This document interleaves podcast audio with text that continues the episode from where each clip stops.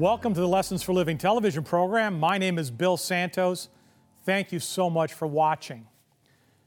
I remember reading the story of Morris Siegel. He was a street person in Los Angeles. And he lived like most street people, roaming around in back alleys, sleeping out of doors, you know, carrying everything he owned in this old shopping cart.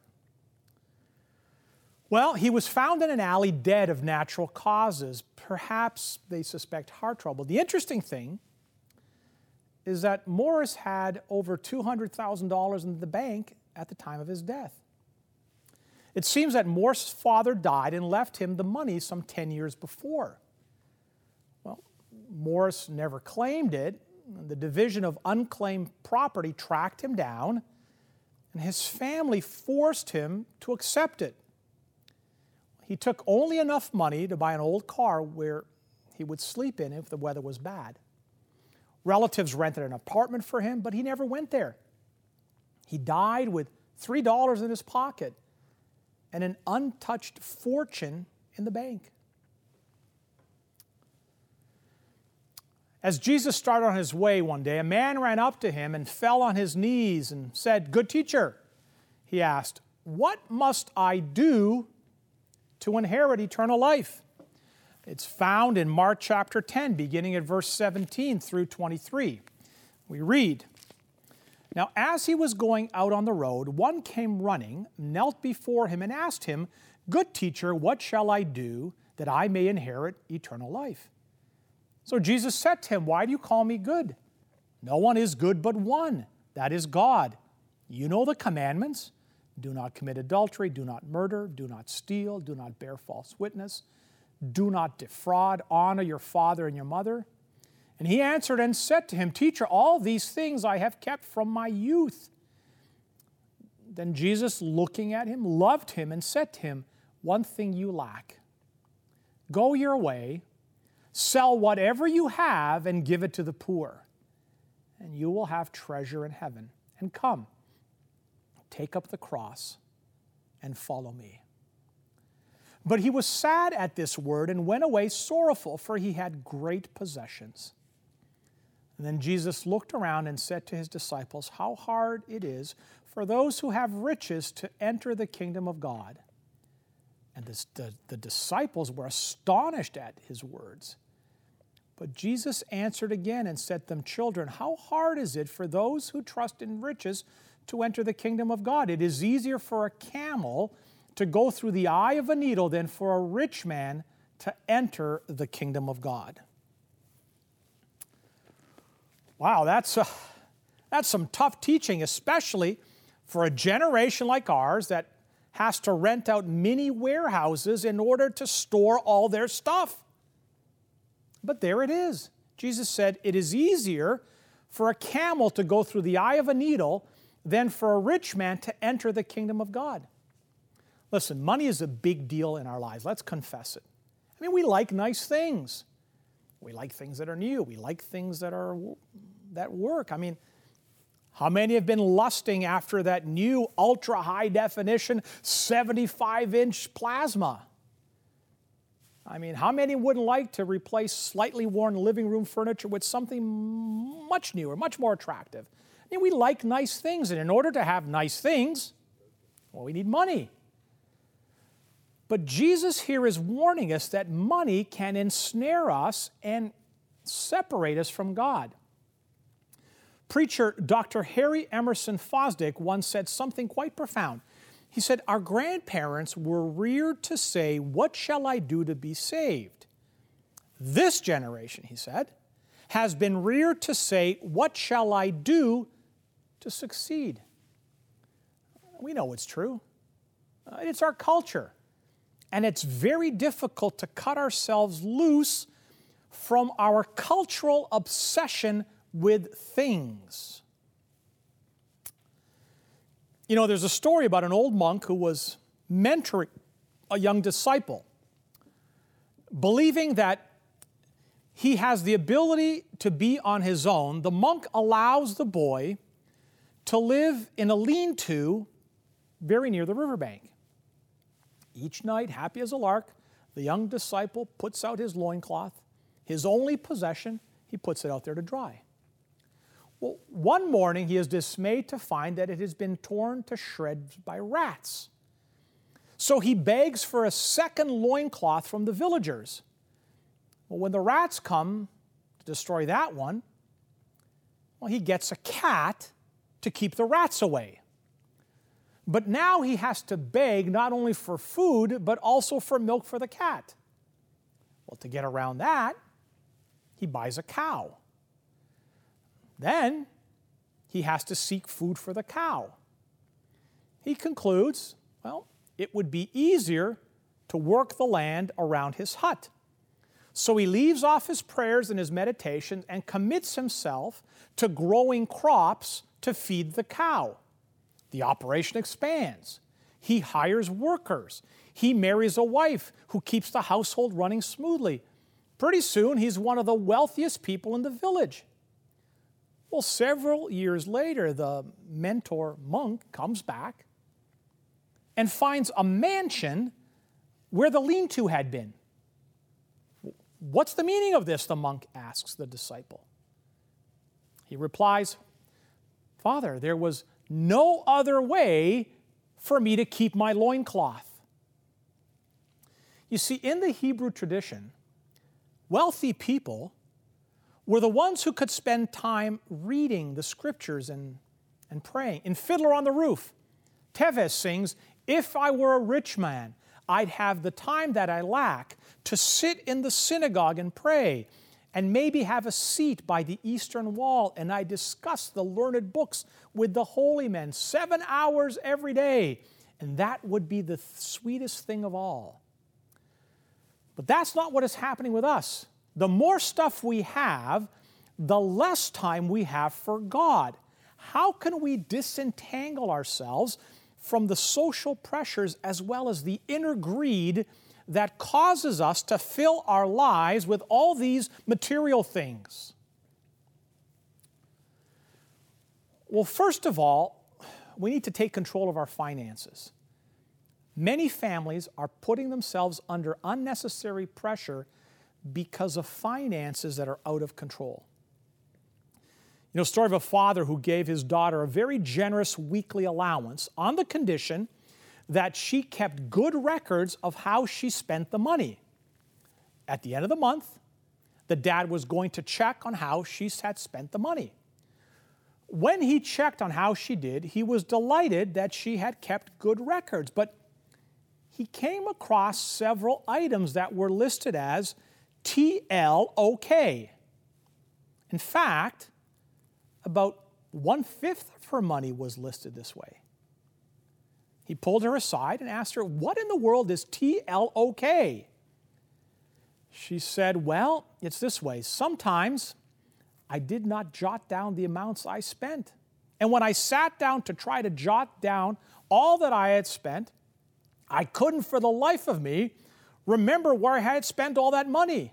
I couldn't make my accounts balance, so I placed several dollars under TLOK. The father said, But what does it mean? She says, It simply means the Lord only knows. I suspect that a lot of families live by the TLOK method of bookkeeping. We really don't know where our money goes. Some watching need to cut up their credit cards. Some need to cut back on eating out. Some need to sit down, maybe with a credit counselor, and get out of debt. Letting our finances get out of control can quickly become a spiritual problem. And that's why we talk about it. It can place unnecessary burden on our marriage, on our family life, and even on our heart and our emotions. In fact, it can take control of you. You need to take control of your finances. The website practicalmoneyskills.ca asks the question Health and fitness are among the top resolutions for Canadians, but what about getting your personal finances in shape and becoming financially fit? Every year, Canadians vow to stick to a budget, curb spending, and pay off debt. Coming up with these money resolutions is easy. It's sticking to them, well, that's the hard part. Anytime, the website says, is a great time to evaluate where you stand financially. And it's not too late to make resolutions today. Here are five tips to get your finances in shape according to practicalmoneyskills.ca. Set what they call SMART goals. When it comes to setting financial goals, a simple rule can help your resolution stick. Make sure your goals are SMART, specific, measurable, attainable, realistic, and time sensitive. So instead of having a vague goal such as save more money, a SMART goal might be to put an extra $60 per month away for emergencies. Establishing quantifiable measurements means you can track and be then encouraged by your progress. Telling your friends or family about your financial resolutions will help make you accountable. Track what you spend. For the next few months, write down every penny you spend on rent or mortgage, utilities, groceries, eating out, parking meters, allowances, gas, everything. Also, remember to include their larger infrequent expenses such as car or home insurance and car maintenance. Start a budget. Knowing where your money goes is an eye opening experience. You know that only 40% of Canadians use a budget to plan their spending? A budget can help you pay your bills on time, cover unexpected emergencies, and reach your financial goals now and in the future. To build a monthly budget, you'll need to add up your income, estimate expenses, and then figure out the difference. Practical Money Skills, the website, has a series of tools and online calculators to help you get started. Build savings. Savings is never easy, but it's worth it in the long run. Automatic transfers to a savings account offer a convenient way to build your savings. Investigate tools such as uh, the tax free savings account or registered retirement savings plans. See if that fits with you. How about saving for your child's education? Open uh, a registered education savings plan. Watch your money grow tax free until it's withdrawn for qualified educational expenditure. Manage debt. If you're in debt, you're not alone. Start out by making a list of everything you owe, whether it's a credit card balance, student loans, or other debts. Reducing uh, debt is like losing weight. You're not going to lose 50 pounds in a month. You need to set realistic goals within realistic timeframes. Prepare for the unexpected. There's nothing harder to plan for than the unexpected. The key to successfully surviving these life changing events, financially at least, is to anticipate hard times. Build an emergency fund that is easy to access in the event of unemployment or illness or a major unplanned expense experts recommend saving three to six months of living expenses. Need help figuring out how much to put aside for your emergency fund? Check the calculator there on practicalmoneyskills.ca. Keeping your finances and information secure. When your private financial information gets into the wrong hands, the consequences can be devastating. Take the right security precautions, minimize your chances of being victimized. Protect your passwords and PINs. Review your banking statements for accuracy. Shred old financial documents before you get rid of them. Report any suspicion of fraud.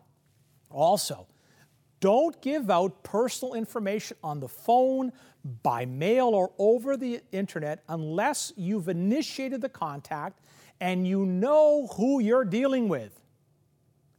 Take control of your desires. This one's a little bit more challenging. Ask yourself, what would really improve your quality of life? Often the things that will improve our lives are available well, without a great outlay of money. A couple of years ago, uh, a book came up. I think it was entitled Trading Up. This book traced the roots of some of our misconceptions about wealth. The 1950s, they said, were a time of increasing prosperity in the United States. But even as personal wealth grew, spending habits changed little. You see, the primary reason why Americans didn't become instant shopaholics, uh, according to these authors, was guilt. You see, that was a generation that had been raised on hard work, thrift, and personal sacrifice. When the marketers realized the potential wealth that was accumulating in the pockets of Americans, they began to change their advertising campaigns to encourage more spending. In the 1960s, there began a barrage of messages from popular influencers that said it was more important for Americans to reach for their dreams, fulfill their emotional needs, be all that they can be, grab the gusto, self actualize, and not only do all that, but also take care of themselves. Look after number one, reward themselves, and build their self esteem. In other words, advertisers sold us a picture of the good life and that the good life consisted of the possessions that we have accumulated. And, and, and many have bought into that. Well, how do we ex- escape that trap? Well, the website becomingminimalist.com provides the following guide. Number one, admit it is possible. There are numerous persons throughout history and the present who have adopted a minimalist lifestyle that rejects and overcomes consumerism. Find motivation in their example and admit you can join their ranks. Victory always begins there. Number two, adopt a traveler's mentality, they say. When we travel, we take only what we need for the journey. As a result, well, we feel lighter, freer, more flexible. We understand why there is a growing movement to stage our bedrooms like hotel rooms. Adopting a traveler's mindset for life provides the same benefit, not just for a week long vacation, but in everything we do. Adopt a mindset that seeks to carry only that which you need for the journey. Number three, embrace the life giving benefits of owning less. Rarely are we invited to consider the benefits of owning less. But when the practical benefits are clearly articulated, they're quickly understood, easily recognized, and often desired.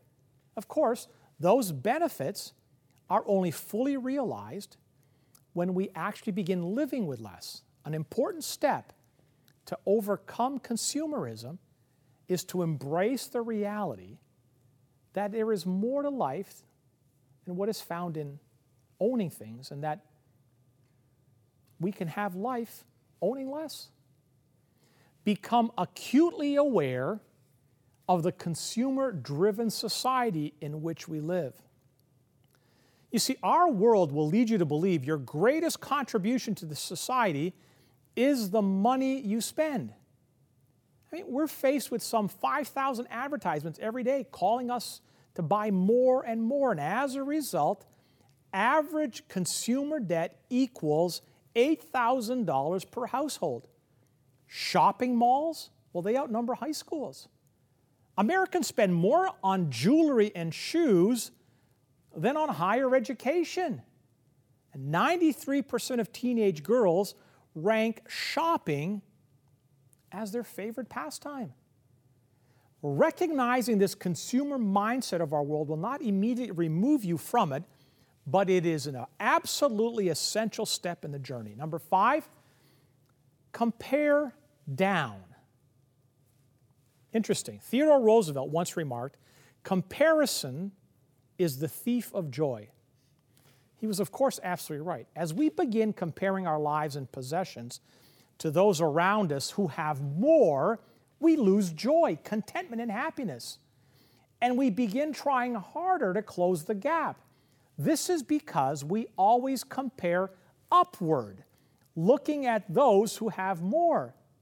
But we could begin breaking that if we began taking greater notice of those who need more and spending time with people who have less, but yet remain joyful in those circumstances.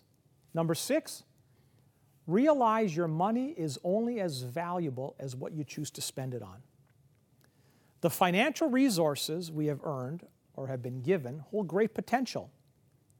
They can be used to provide for those without.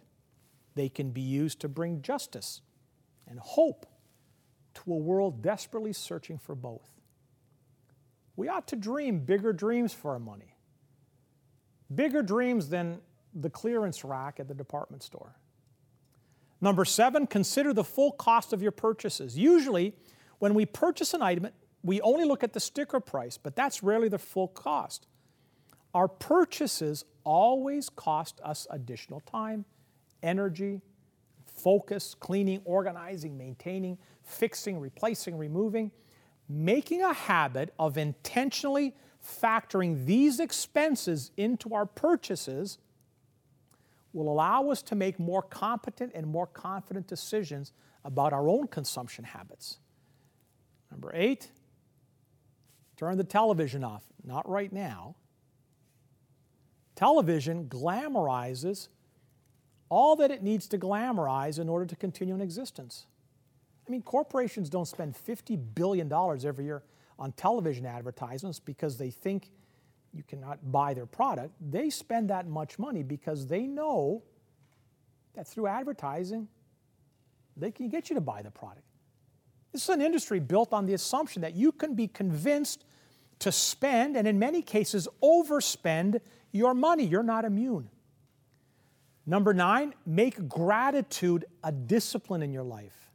Gratitude serves little purpose in us as merely a response to positive circumstances.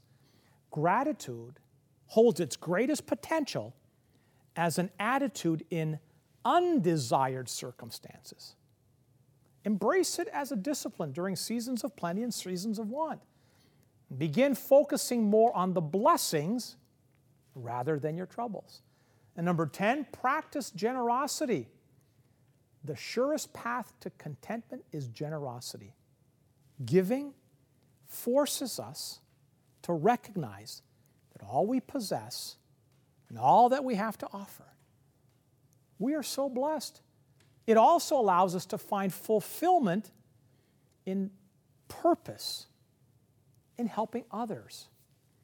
Remember, generosity always leads to contentment with far greater efficiency than contentment leads to generosity. And finally, number 11, renew your commitment daily. We're bombarded every single day with advertisements from nearly every flat service we encounter. Rejecting and overcoming consumerism is a daily battle. Expect it to be such. Recommit every morning or every hour if necessary. Are there people you enjoy being around? Well, get involved in a church because they enjoy the give and take of being with other like minded people. The method will differ for each of us, but we don't have to move in lockstep with this materialistic society all around us. If we set our minds to it, we can find alternatives to a lifestyle that requires constant accumulation. And finally, and most important, remember that our finances, as well as everything else we have, God comes first. If anything in our life comes before God, well, then we're not following Jesus Christ. If you can buy season's tickets, but you can't tithe, you got a spiritual problem. If we can make a payment on a nicer home, but we can't meet our responsibilities to our church or to the poor in our community, then we're worshiping Mammon and not God. I know that's tough talk. I know. But I owe it to you to tell it like it is. Let's pray. Gracious God, loving Heavenly Father, thank you for all of the blessings that you have given us spiritual, physical, and material. Father, I pray that as we consider what you have so graciously given to us, that that will not be an obstacle to our complete surrender to you.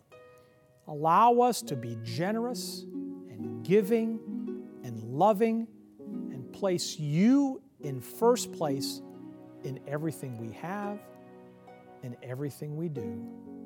Bless each and every viewer, I pray in Jesus' name. Amen.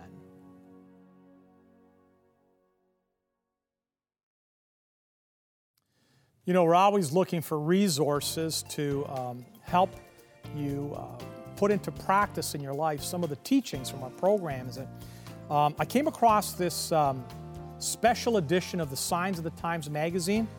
Uh, it, it's a wonderful magazine, and this one particularly talks about debt free living. Uh, it includes topics, uh, articles on how to survive the coming economic crisis, uh, obs- obsessions about possessions, and borrowing trouble. This is a wonderful resource if you're looking to take control of your finances. And we'd like to send it to you free. It's a gift. If you'd like to receive this magazine, here's the information you need. To receive today's free offer, you can log on to the Lessons for Living television website, www.l4ltv.com. That's the Lessons for Living television website, www.l4ltv.com. You can also write us at Post Office Box 27030, Simcoe Conlin Post Office, Oshawa, Ontario, L1G 0A3, and we would be happy to send the offer out to you. That's Post Office Box 27030, Simcoe Conlin Post Office, Oshawa, Ontario, L1G 0A3. If you live in Canada, this offer will be sent out to you free and postage paid. For viewers living outside of Canada, shipping charges will apply. If you wish, you can order this offer by calling our 1 800 number and speaking with one of our volunteers at 1 800 972 0337. 1 800 972 0337. Well, we've come to the end of another program. Thank you so much for watching. Uh, remember our website, l4ltv.com, all kinds of interesting things there. Hope you'll check that out. Uh, subscribe to our YouTube channel because as a subscriber, every time we add something to the YouTube channel, you'll get notified. Visit our Facebook page, Lessons for Living Television on Facebook. Follow me on Twitter, uh, Santos underscore uh, Bill. Uh, and remember the other website, missionnowcanada.com. That website is the part of our ministry that deals with overseas mission work, with building projects, and we provide free dental care and free medical care in different parts of the world. If you'd ever be interested in joining us on, uh, on one of those trips, the, the information is there on the website. If you're interested in donating so that we can have the resources to provide this kind of assistance overseas, then that's the website you're going to want to visit, missionnowcanada.com. Most Saturdays, I'm at my church at 89 Center Avenue in Toronto. Why not come out and visit us? God bless you. I hope we can do this again next time. We'll see you then.